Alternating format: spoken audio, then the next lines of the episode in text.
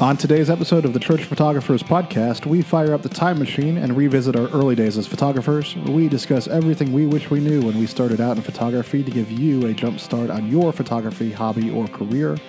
We'll cover the gear you need, how to maximize the gear you have, and other tips and tricks to shortcut your development as a photographer. But before we get there, I'm Rob Lauder, And I'm Connor Strickland. and, this, is the Church Photographers Podcast.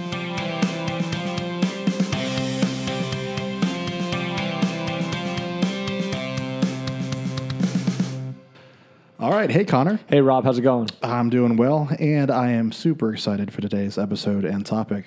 You ready for a trip down memory lane? Man, I'm so excited. I think what I'm looking forward to the most is that embarrassing story that you just told me about that one time. That, Actually, I cut that one out of the script.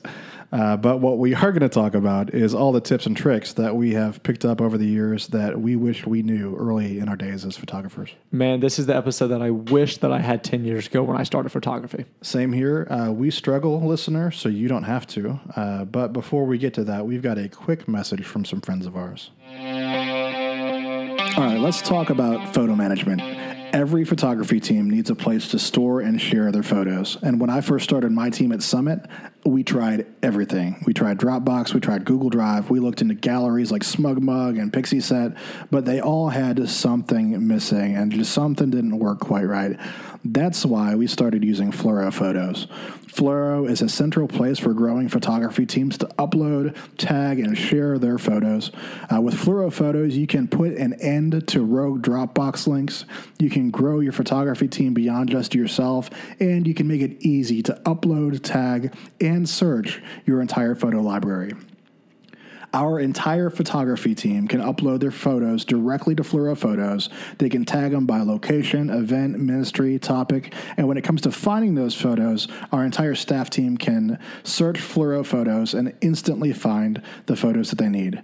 For a limited time, Fluoro Photos is offering a free church photography guide to Church Photographers podcast listeners.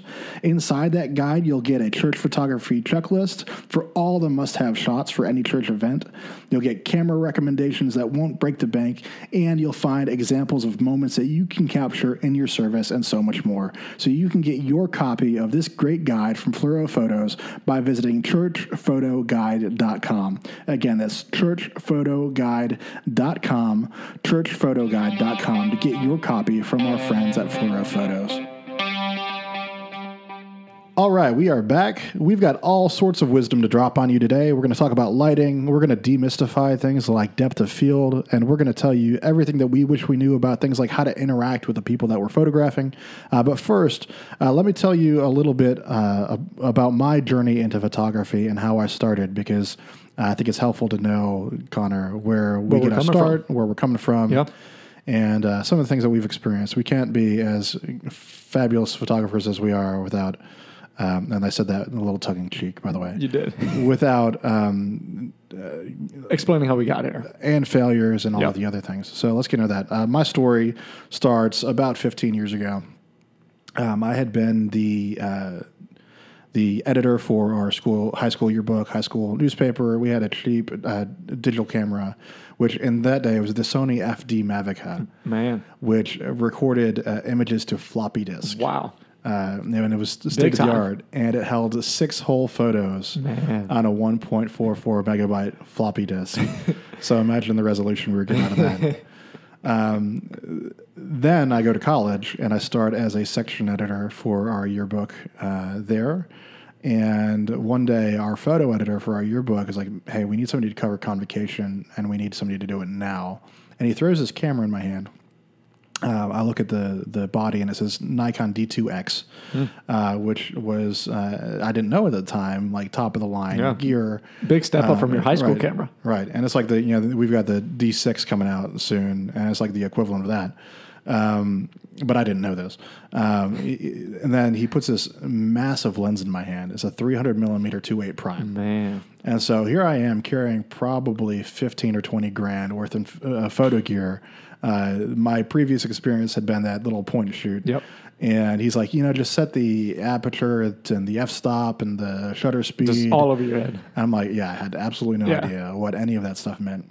Um, but it worked out, and I actually got some workable images, and that was the, uh, the really my first uh, foray into professional photography. Yeah. and so I just thrown into it and, and kind of left to Sink or swim, figure yeah, it sink out. or swim, figure it out on my own, uh, and you know, very much self taught. And so between then and and now, um, I mean, even recently, uh, there's there's stuff that I've learned in, in the area of photography that I'm Mm-hmm. like, man, I, like that makes so much sense. I wish I knew that 15 years ago, Yep. and I would have been such a better photographer. Yeah. Um, you know, I shot uh, sports photography at Wake as well, and so learning about about things like shutter speed and how it corresponds to aperture and all that stuff um, would have uh, you know, probably helped me get some some better quality photos. Yeah. Things like white balance when you're shooting outdoors versus when I'm shooting basketball, you know, on, on the court, you know, with under indoor lighting, Well, yeah. you know, all that stuff. Um, I just didn't have the vocabulary or framework to deal with. Yep. So uh, hopefully, this in this episode we can cover a lot of those things and just just give little. We're not going to go in depth and make this a full course or anything, but little tiny tidbits to give you vocabulary and concepts that you can work from, and that you can go Google, that you can go search for, or we'll tell you about some cool resources we have Absolutely. as well. Um, that will help you go into in depth with some of these concepts. But that's my story, Connor. What's your story, man? Yeah, so my story into photography started about 10 years ago when I first picked up my first camera. So you were four or five? Uh, yeah, something like that. Yeah, I was actually a freshman year in high school. So I've been kind of dabbling with like, you know, families, photo or camera and some photography, some family events and stuff when I was like real little, but no real interest in it.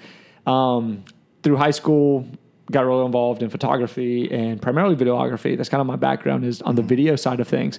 Um, then I go into college. That's really when I kind of started taking it seriously, started getting paid gigs, um, helping churches do sporting events. I went to App State doing a lot of photography for them. Um, and then I kind of got burned out, to be honest, doing a lot of photography. I sold actually all of my photography gear, bought entirely videography gear. Um, it was like, this is what I'm going to do. And real quick, I learned that doing anything in this field, you need to also know how to do photography.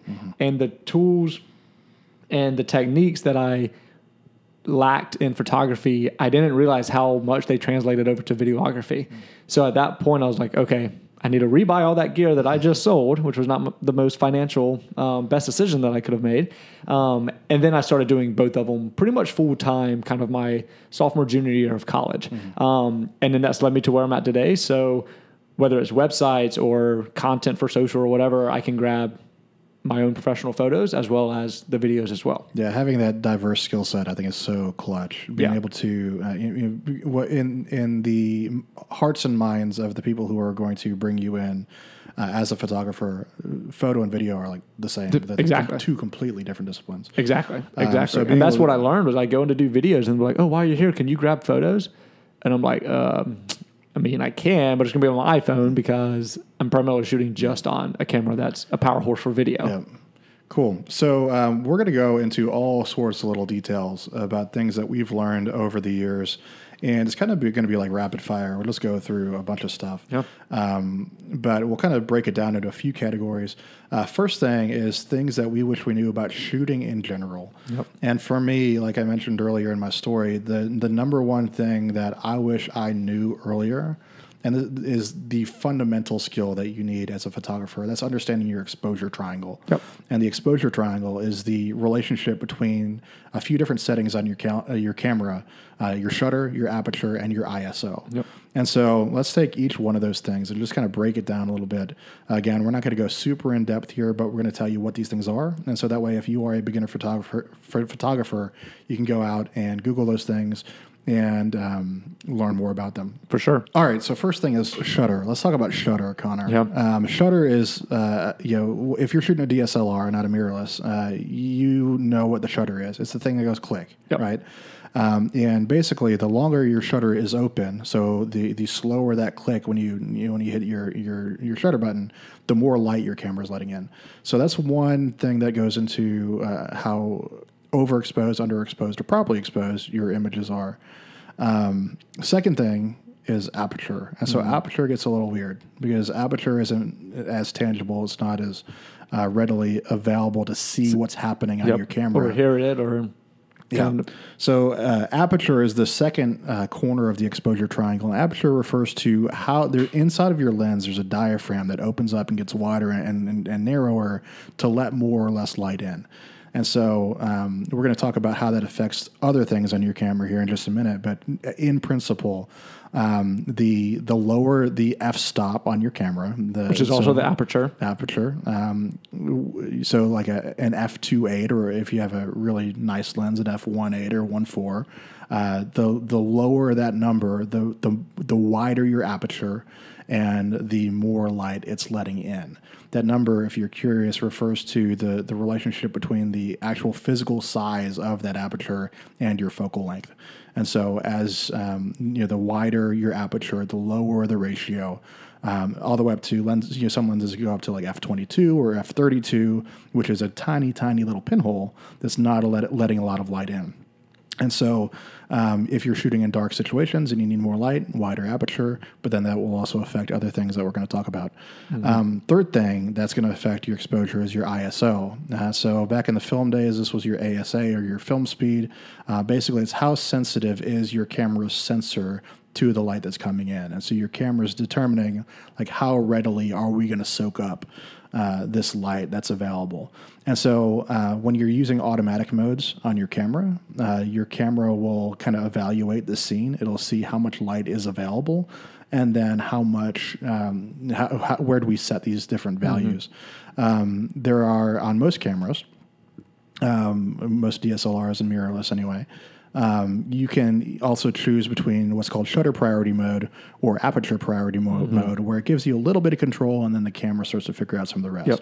So I, uh, you know, if, if I'm going to shoot in, in a in a uh, programmed auto mode like that, uh, I'm going to typically shoot in uh, aperture priority, and that's saying I'm going to set the aperture, and then camera, I want you to tell me how fast rest. does my shutter speed need to be Yeah. in order to get a proper exposure. Yeah. Um, so that's helpful if I want to. It's like, hey, I'm shooting in the church environment. It's super dark.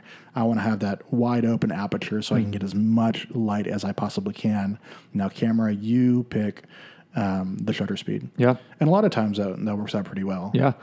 Um, Would you say that you do that often more than complete manual mode on a on a camera? So personally, I'm, I prefer fully manual. Okay. Um, I, I, your expertise totally un- understandable. because and here's why sometimes when particularly if you're shooting in a dark environment like a church um, the subject like you know the person on stage is is super bright um, but then the background is dark and depending on what metering setter, setting you choose for your camera and how it evaluates the amount of light available um, if you are metering to the entire scene, you're going to have a really bright spot, a lot of dark spots, and it's going to average those out, Yeah. and it's going to give you, you know, a, a shutter speed that might not be ideal. Yeah. And so that's where learning to shoot manual um, will go a long way.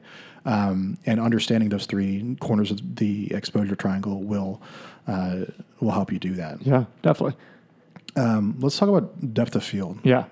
You want to take that one? Yeah, so this is something that um, a lot of people ask, or when they see photos online, they're like, "That's what I want. I want it to be really blurry in the background. I want me to be in focus. Um, let's just make that happen." But a lot of times, I've learned that with some photographers, or especially beginning photographers, right now the big trend is all like bokeh and like, "Oh, how can I make everything super blurry and the lights behind them?" Um, that's what depth of field is, um, and it's obviously the relationship between the apt. There's a big relationship between aperture and the depth of field. So, like you were saying, the lower the ratio is in the aperture, the higher, or the, the more depth of field there's going to be, the more blurry is going to be behind the subject. Um, so the relationship between focal length and depth of field. So, for example, an 85 millimeter 1.4 will have a shallower depth of field than, say, a 35 millimeter 1.4. Right. So, like when you're shooting with a, a lens that has a longer focal length, mm-hmm. that's, and focal length, if you are a newbie to photography, is going to be like the zoom of your lens. Yeah. How closely does it zoom in? So, like a 35 millimeter is going to be a pretty wide lens Yep. um, versus an 85, which is going to be kind of a mid telephoto. Yep. Uh, the workhorse of the church photography world is often the 70 to 28 or 70 to 200 2.8 lens, which at the long end is 200 millimeters. That's you know going to zoom in a lot closer Yep. um, the the the the longer your focal length, the more zoom, the more compressed and narrow that depth of field is going to be, and so you get more blurry in the background, you get more blurry in the foreground. Um, and so uh, that's uh, another thing to consider as you're uh, kind of composing your shots and thinking about how they're going to look. Yeah, absolutely. Another thing is that you don't have to shoot like wide open all the time. Um, when we say wide open, what do we mean there? like you don't have to have your aperture absolutely as high as it can to, in order to capture all the light. So stop up um, your aperture when you're shooting portraits and groups, landscapes, etc. Yeah, and like uh, yeah, I, I shoot with a lot of bands because I do music photography Mm-hmm. Yep. as well. And uh, even I mean, even as recently as like a few months ago, like sometimes you know, like I, I'm thinking in live photo mode. So I'm like, "Hey, it's going to be dark. It's, I'm going to need like all the light I can get. Yep. Get my aperture as wide open as possible. Uh, but then I'll like shoot like five guys on a couch. And like, there's three guys in the front, and then there's two guys in the back, and they're at a different, you know, focal Mm-hmm. Different yeah. And so if I'm shooting wide open and I'm getting uh, yeah that that very narrow depth of fe- that narrow focal plane to where you know, like only the three guys in the front are in focus, but then the three guys in the back are blurry. Like you know, a lot of times when you're shooting a band, you got like five minutes to do it Yeah. before a set. And so there's no time to go back. It's like, oh man, hey, I, I, I missed the focus on that one. Actually, y'all are out of focus in this Right. photo. Yeah. Yeah, and so I've, I've lost some really good shots and good opportunities doing Yeah. that.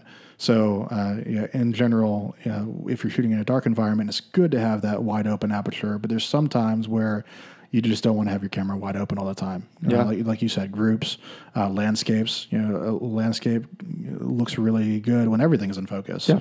And so sometimes I shoot a landscape on an f11 or f16. Mm-hmm. Um, if you ever see photos too with like that that cool starburst pattern, Yeah.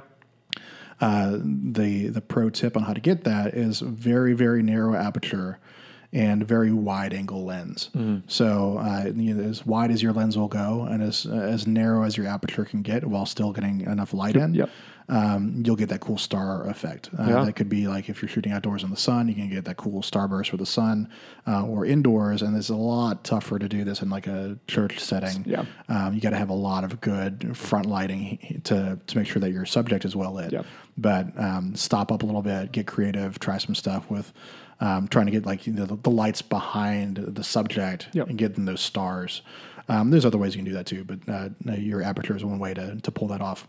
Yeah.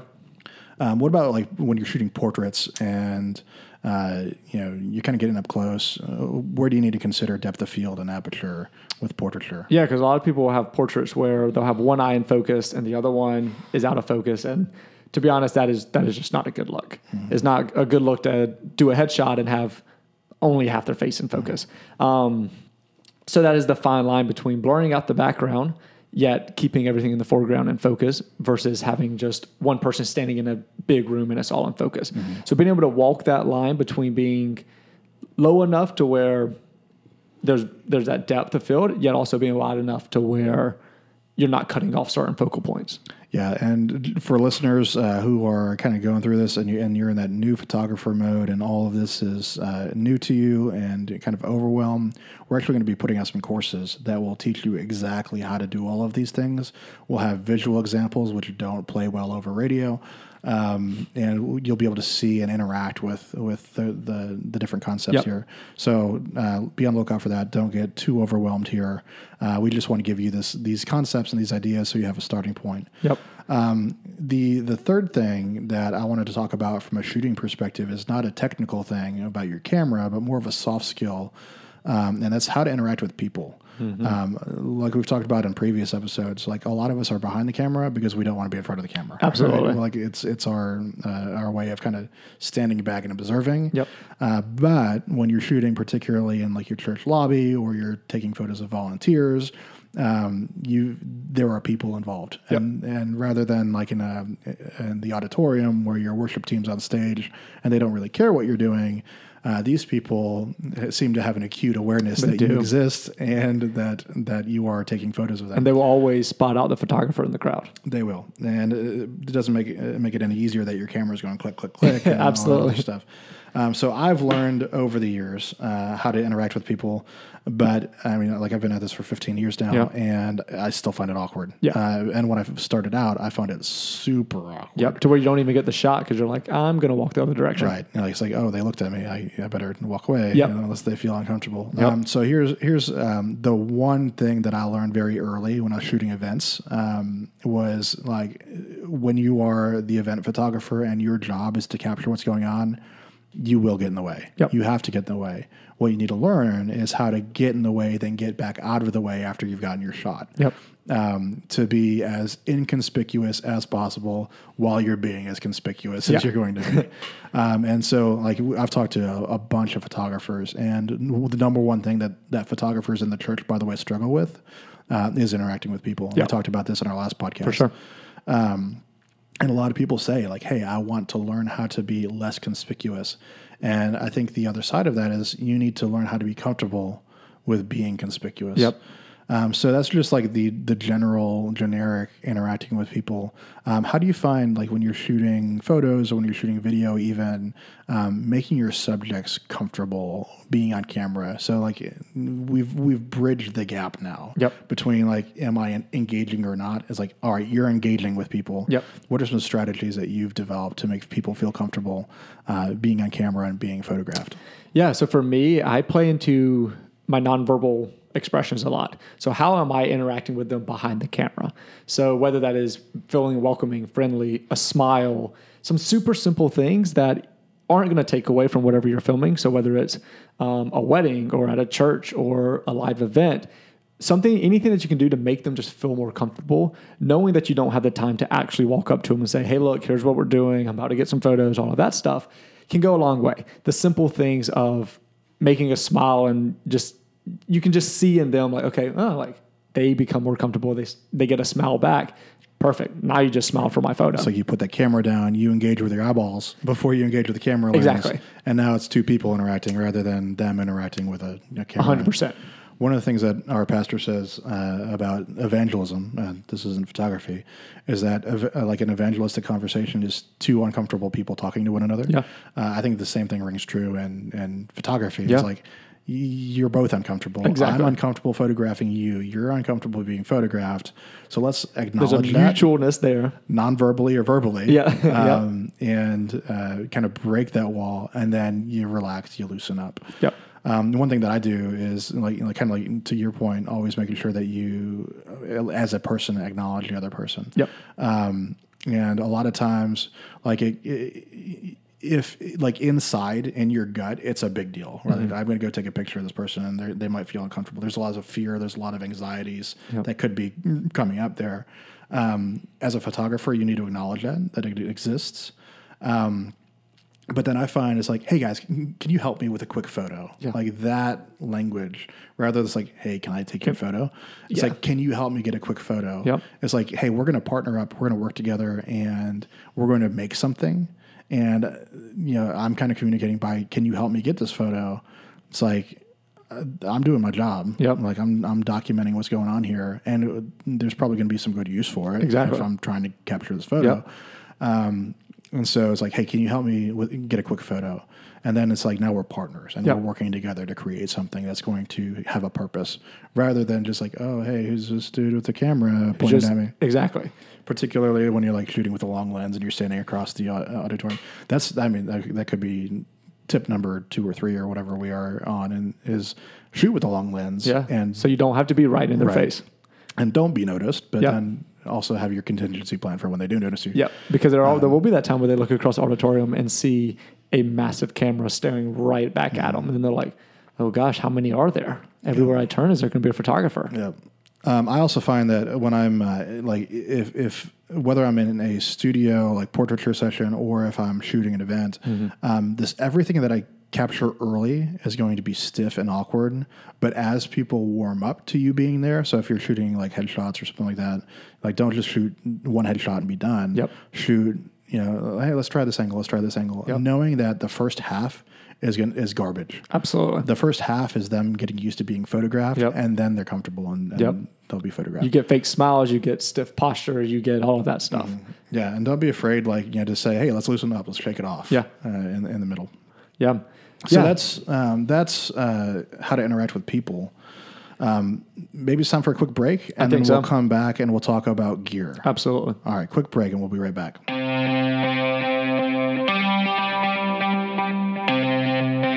All right, hey Connor, let's talk about what we have going on over at churchphotographers.com. Yeah, Rob, we know how hard it is to be a part of a church photography team. We both serve as photographers at our church. You lead our photography team. So we experience the challenges that leaders and volunteers go through every week. That's right. And that's why we're excited to announce the launch of a brand new resources for church photographers and team leaders, churchphotographers.com. At churchphotographers.com, we're building a vault of free resources that will help you grow as a photographer. And if you are a team lead, lead your team well.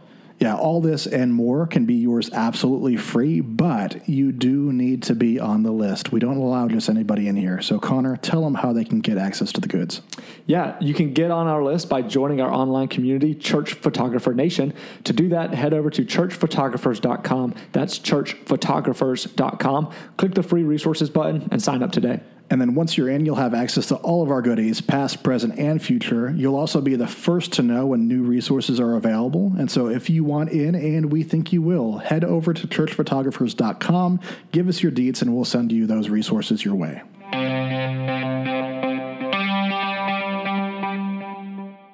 All right, now we are back. Uh, we're going to talk now a little bit about gear. So, this is the things that we wish we knew starting out about our gear and um, I feel like there's a lot of misconceptions mm-hmm. that go into like what kind what what kind of gear do I need? What kind of gear do I want? What kind of gear does different things? Yep. Um, do I want mirrorless? Do I want DSLR? Do I want a crop sensor? Do I want a full full frame? All these other things. And so we're going to drop some wisdom about what we wish we knew yep. when we started out about gear. Um, first camera that I ever personally purchased, um, first DSLR anyway, it was a, a Nikon D3100. Mm-hmm. And the reason I got it was like, yeah, you know, I shot back in college, took a break from it out because you know, I didn't have my own gear, mm-hmm. and then I had kids. And I think this is like everybody's story. yep. Like, all right, I got kids. Not my story yet. Right, not yet. I'm still um, I'm still a kid. I'm not going to argue with that. but you know, it's like, hey, you know, I want to document my kids growing up, and I want better than my iPhone camera. Yep. Uh, even though I mean, uh, iPhone 11 just got announced, uh, we're going to kind of date ourselves here in a year from now when uh, new stuff comes out. Yep. But it's got a pretty rocking camera. It does, or three cameras. Three, exactly. Exactly. Um, anyway, so I want to be able to document my kids, and so I want that that nice camera. Mm-hmm. That, oh, and to me, nice at that time was like, oh, different lenses, uh, you know, stuff like that. Yep. Um, and so I bought a Nikon D3100.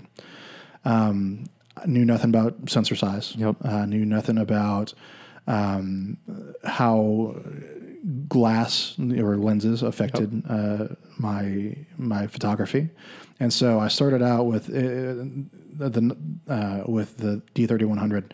Um, and what I realized after maybe a year or so, it's like you know I was shooting photos of my kids, and then I really is like, hey, I, am enjoying photography more. I want to yep. go shoot landscapes. I want to go shoot this, that, and the other thing.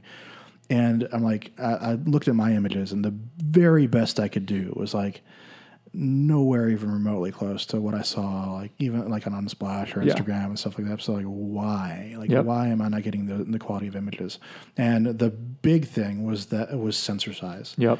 Um, sensor size refers to the physical size of the, the sensor in, in your DSLR or, or mirrorless camera um, that captures the light. Yep. So it's like the, the the film of the film world. Um, if you open up your DSLR and, and you look inside, there's a mirror, mm-hmm. unless you're shooting mirrorless, yep. obviously. um, but then underneath that mirror on a DSLR is the sensor, and so you can actually like go into mirror lockup mode and see your sensor, and it looks mm-hmm. really cool and it's rad and it's got like rainbow colors and stuff. and then if you touch it, you ruin your camera. You're, so done. Exactly. Um, but it, it refers to the physical size of that sensor that captures the light, and uh, you know generally speaking, if you are shooting with a full frame camera, which is a thir- generally like a 35 millimeter ish yep.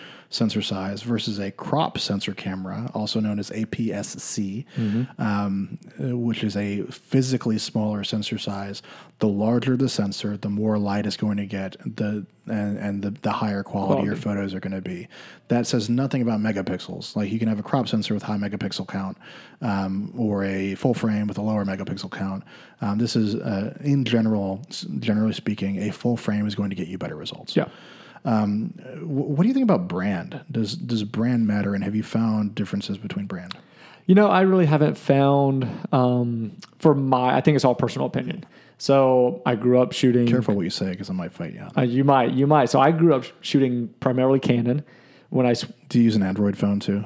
I do not. I'm an iPhone user at least, but I grew up using Canon. Um, all my lenses and glass and everything are still Canon based. I when I switched over to videography, I moved over to Panasonic. Not a big fan. Moved back to Canon, and then just recently, I have now switched over to the Sony game. So I am someone who obviously I'm not a loyal fan um, because I constantly bounce around. And for me, the only real thing that I can personally say I've been able to tell difference is just the color profiles. Um, so the true colors that come out, I have found that Canon produces the closest to the true color that you actually see. Um, Sony has some issues with some blue and greens. Panasonic just has many issues when it comes to color. Um, and I've actually never shot on a Nikon. Cool. Well, all I shoot is Nikon. Exactly. Um, so I'm a Nikon guy, and it, it, for no other reason of that's the camera that was put in my hands back in college. Yep. And so it's like, hey, this is what I, I, I know. This is what I, I'm used to. And so when, when I started looking for my first DSLR, let me get a Nikon. What's your norm? Yep. Um, and uh, you know now that I've upgraded to a full frame body and you know, strongly considering a mirrorless purchase, I'm like, hey, Nikon's what I know and what I like, and Yep. so that's what I'm going to stick with. Yep. Um, there are like bitter feuds in the photography world 100%. about what body is best, Yep. and uh, for the most part, I do not care. Yeah. you know, I was uh, at a shoot yesterday afternoon shooting on a Sony. And the event, I was just there to produce content for one speaker. The event photographer came up to me and was like, Why are you using Sony? And I was like, well, Why are you using Canon? And there's this awkward just look at each other. And then we just both kind of went our own Right. ways. And I'm very similar to you, where I personally don't really care the brand that I'm using. Yeah, I will say um, I I agree with you on color on Yep. Canon. I think Canon, Canon colors are uh, beautiful. Yep. Um, I th- think Nikon is probably like you know, catching up in Yeah. that regard. Um, another thing that differs between different brands, uh, particularly when it comes to, to camera body, is the control schemes. For sure. Um, and so, like a, a lot of folks will get locked into like I'm used to like I cannot stand Canon's click wheel. Uh, Um, but uh, sometimes I'm like, you know, when I'm pushing the little arrow buttons on my Nikon for 45 minutes trying to I wish I had a wheel spin. I wish I had one, right? And then um, in general, um, you know, Nikon just entered the mirrorless game. Uh, Nikon hasn't been a workhorse when it comes to video. Yeah. Like Sony's um, A7S series. Yep, that's- that's what I shoot all like, video on. Yeah, it's like kind of like you know super popular and Yeah. trendy right now. Um, I'm still going to go with Nikon though. I'm going to try out this. about to say maybe I'm, maybe that's the pattern I'm seeing is that I'm just a trend jumper. So I'm like, oh, it's all on Sony. Let me hop on that bandwagon. Yeah. And Whereas here I am stable and, and loyal. Exactly. Uh, I guess comes age, brand. comes wisdom. Perhaps. I don't know. Um, other thing, gear wise, that really makes a difference is glass. Yep. And when we say glass, we're referring to the lenses that you put on your DSLR. Um, and one thing that I did not realize as I was going from my crop sensor camera with my kit lens, Mm-hmm. kit lens is just a lens that comes with your camera, kind of like that versatile all-in-one lens. Yep. To um, to to invest in good gear is how expensive good glass can be. 100%. And how big of a difference it, it makes. So, uh, in addition to the actual body that you're shooting with, the quality and type of, of lens that you're using will have a significant impact on the quality of the photos that you're you're producing. Yep. And so, my first lens, when I upgraded to a full frame body, I upgraded the D750 in Nikon's line, um, was uh, a Sigma Art 24 to 105 f4. Yep. And the reason I got that was because one, it's a good versatile lens in terms of focal length. So 24 is pretty wide. Yep. Uh, 105 is is a good portrait uh, focal length. Um, but the downside was that f4 is not the best aperture for Yep. low light. It did the job. Yep. Uh, and I still own that lens. It is like it is the sharpest lens in my bag. It is. And it It's is still incredible. a widely popular lens. Indeed, uh, Nikon has a version, Canon has a version, Mm-hmm. uh, but the Sigma Art line is incredible.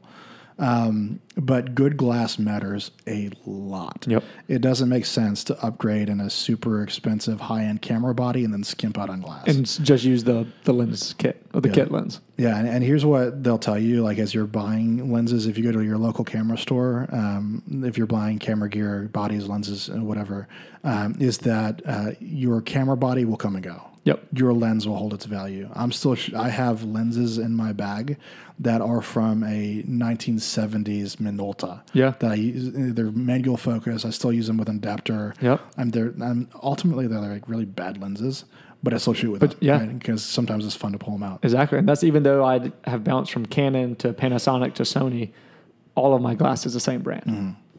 Yeah, and uh, and here, here's the thing though: good glass doesn't necessarily mean name brand glass. Yeah, exactly. Um, I shoot with Tamron glass, 100%. m- most of the time. Uh, so Sigma Art is a great line. It was my first lens, but for value versus quality, Yep. Tamron's producing some really cool stuff. Yeah. look for Tamron G2 lenses.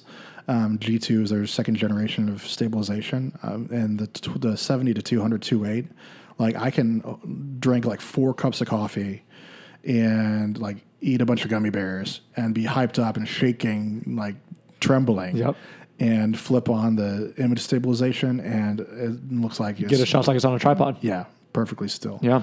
Um, so good glass matters, but you don't need to spend a whole lot. Like most lenses in that line, uh, the Tamron G2 line. So I got a, I have their 15 to 30 millimeter Mm-hmm. 2.8. I have their 70 to 200 2.8. Um, they're in the 12 to 1300 dollar range, Yeah. brand new. Yep. Which gets us into our next point, and that sometimes buying used gear is really, really smart. Yeah. So tell us about your used gear experience. Yeah. Um, honestly, I think all of the gear I have, I bought used, whether from eBay or refurbished on B and H or at a local camera store.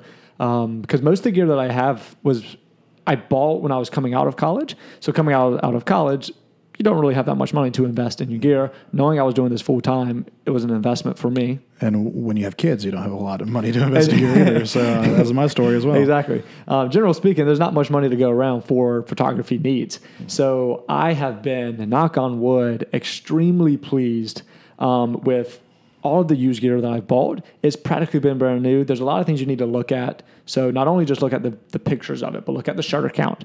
Um, look at how often it's been used. Look at the purpose it's been used. Um, and for me, the the Canon Mark, the Canon 5D that I bought had like 2,000 shutter clicks. So for me, I was like, oh, this is practically almost a brand new camera. And the guy was just trying to get rid of it. So a lot of things worked out.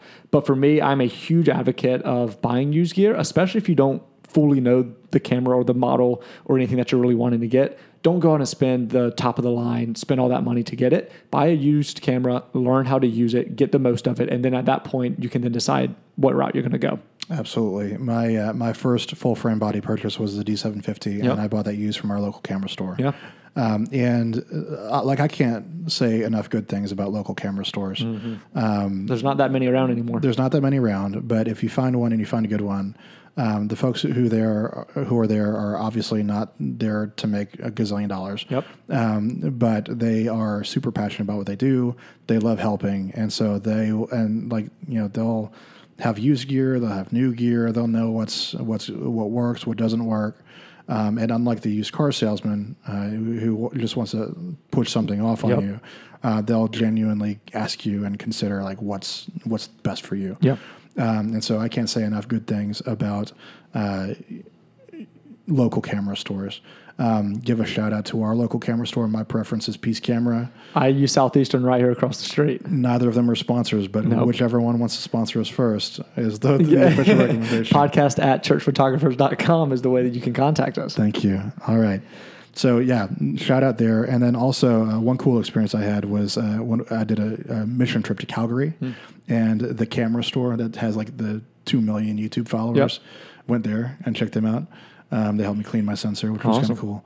Um, so let's say that's another thing. Like Peace uh, camera locally here will clean your sensor for you. Yeah. Uh, and it's like I don't want to. I'm not touching it. Yeah. 100%. Um, so that's another advantage of local camera stores. All right, we're going to get back into this conversation, but we got so involved in this conversation. We had so much that we wanted to cover and share that this became a enormous monster of an episode. And so this is going to be the end of part one of a conversation. And so what you need to do is you need to tune in next week if you are enjoying this content. Uh, be sure to jump on iTunes, jump on wherever you are listening to this podcast, leave a review, subscribe if you're not already subscribing. Every little bit helps. And we will look forward to picking up this conversation next week on the Church Photographers Podcast. All right, Connor, before we go, I want to tell our listeners about our production sponsor, our friends over at Simple Church Co. And I can say uh, genuinely here that they are our friends because, Connor, you are my friend and you are the mastermind behind Simple Church Co. So, how about you give them the pitch? Thanks, Rob. Simple Church Co. is on a mission to make church marketing, well, simple. We offer a unique pay as you are able model, allowing us to work with any church, any size, and most importantly, any budget. You aren't paying for our services. Instead, your, your contribution is helping your brothers and sisters spread the gospel. And that's awesome. I, I so appreciate the work that you're doing to serve the church. Uh, and so, if our listeners are interested in working with Simple Church Co., how can they find out more? To learn more about Simple Church Co., please visit simplechurch.co. Once again, that's that's simple.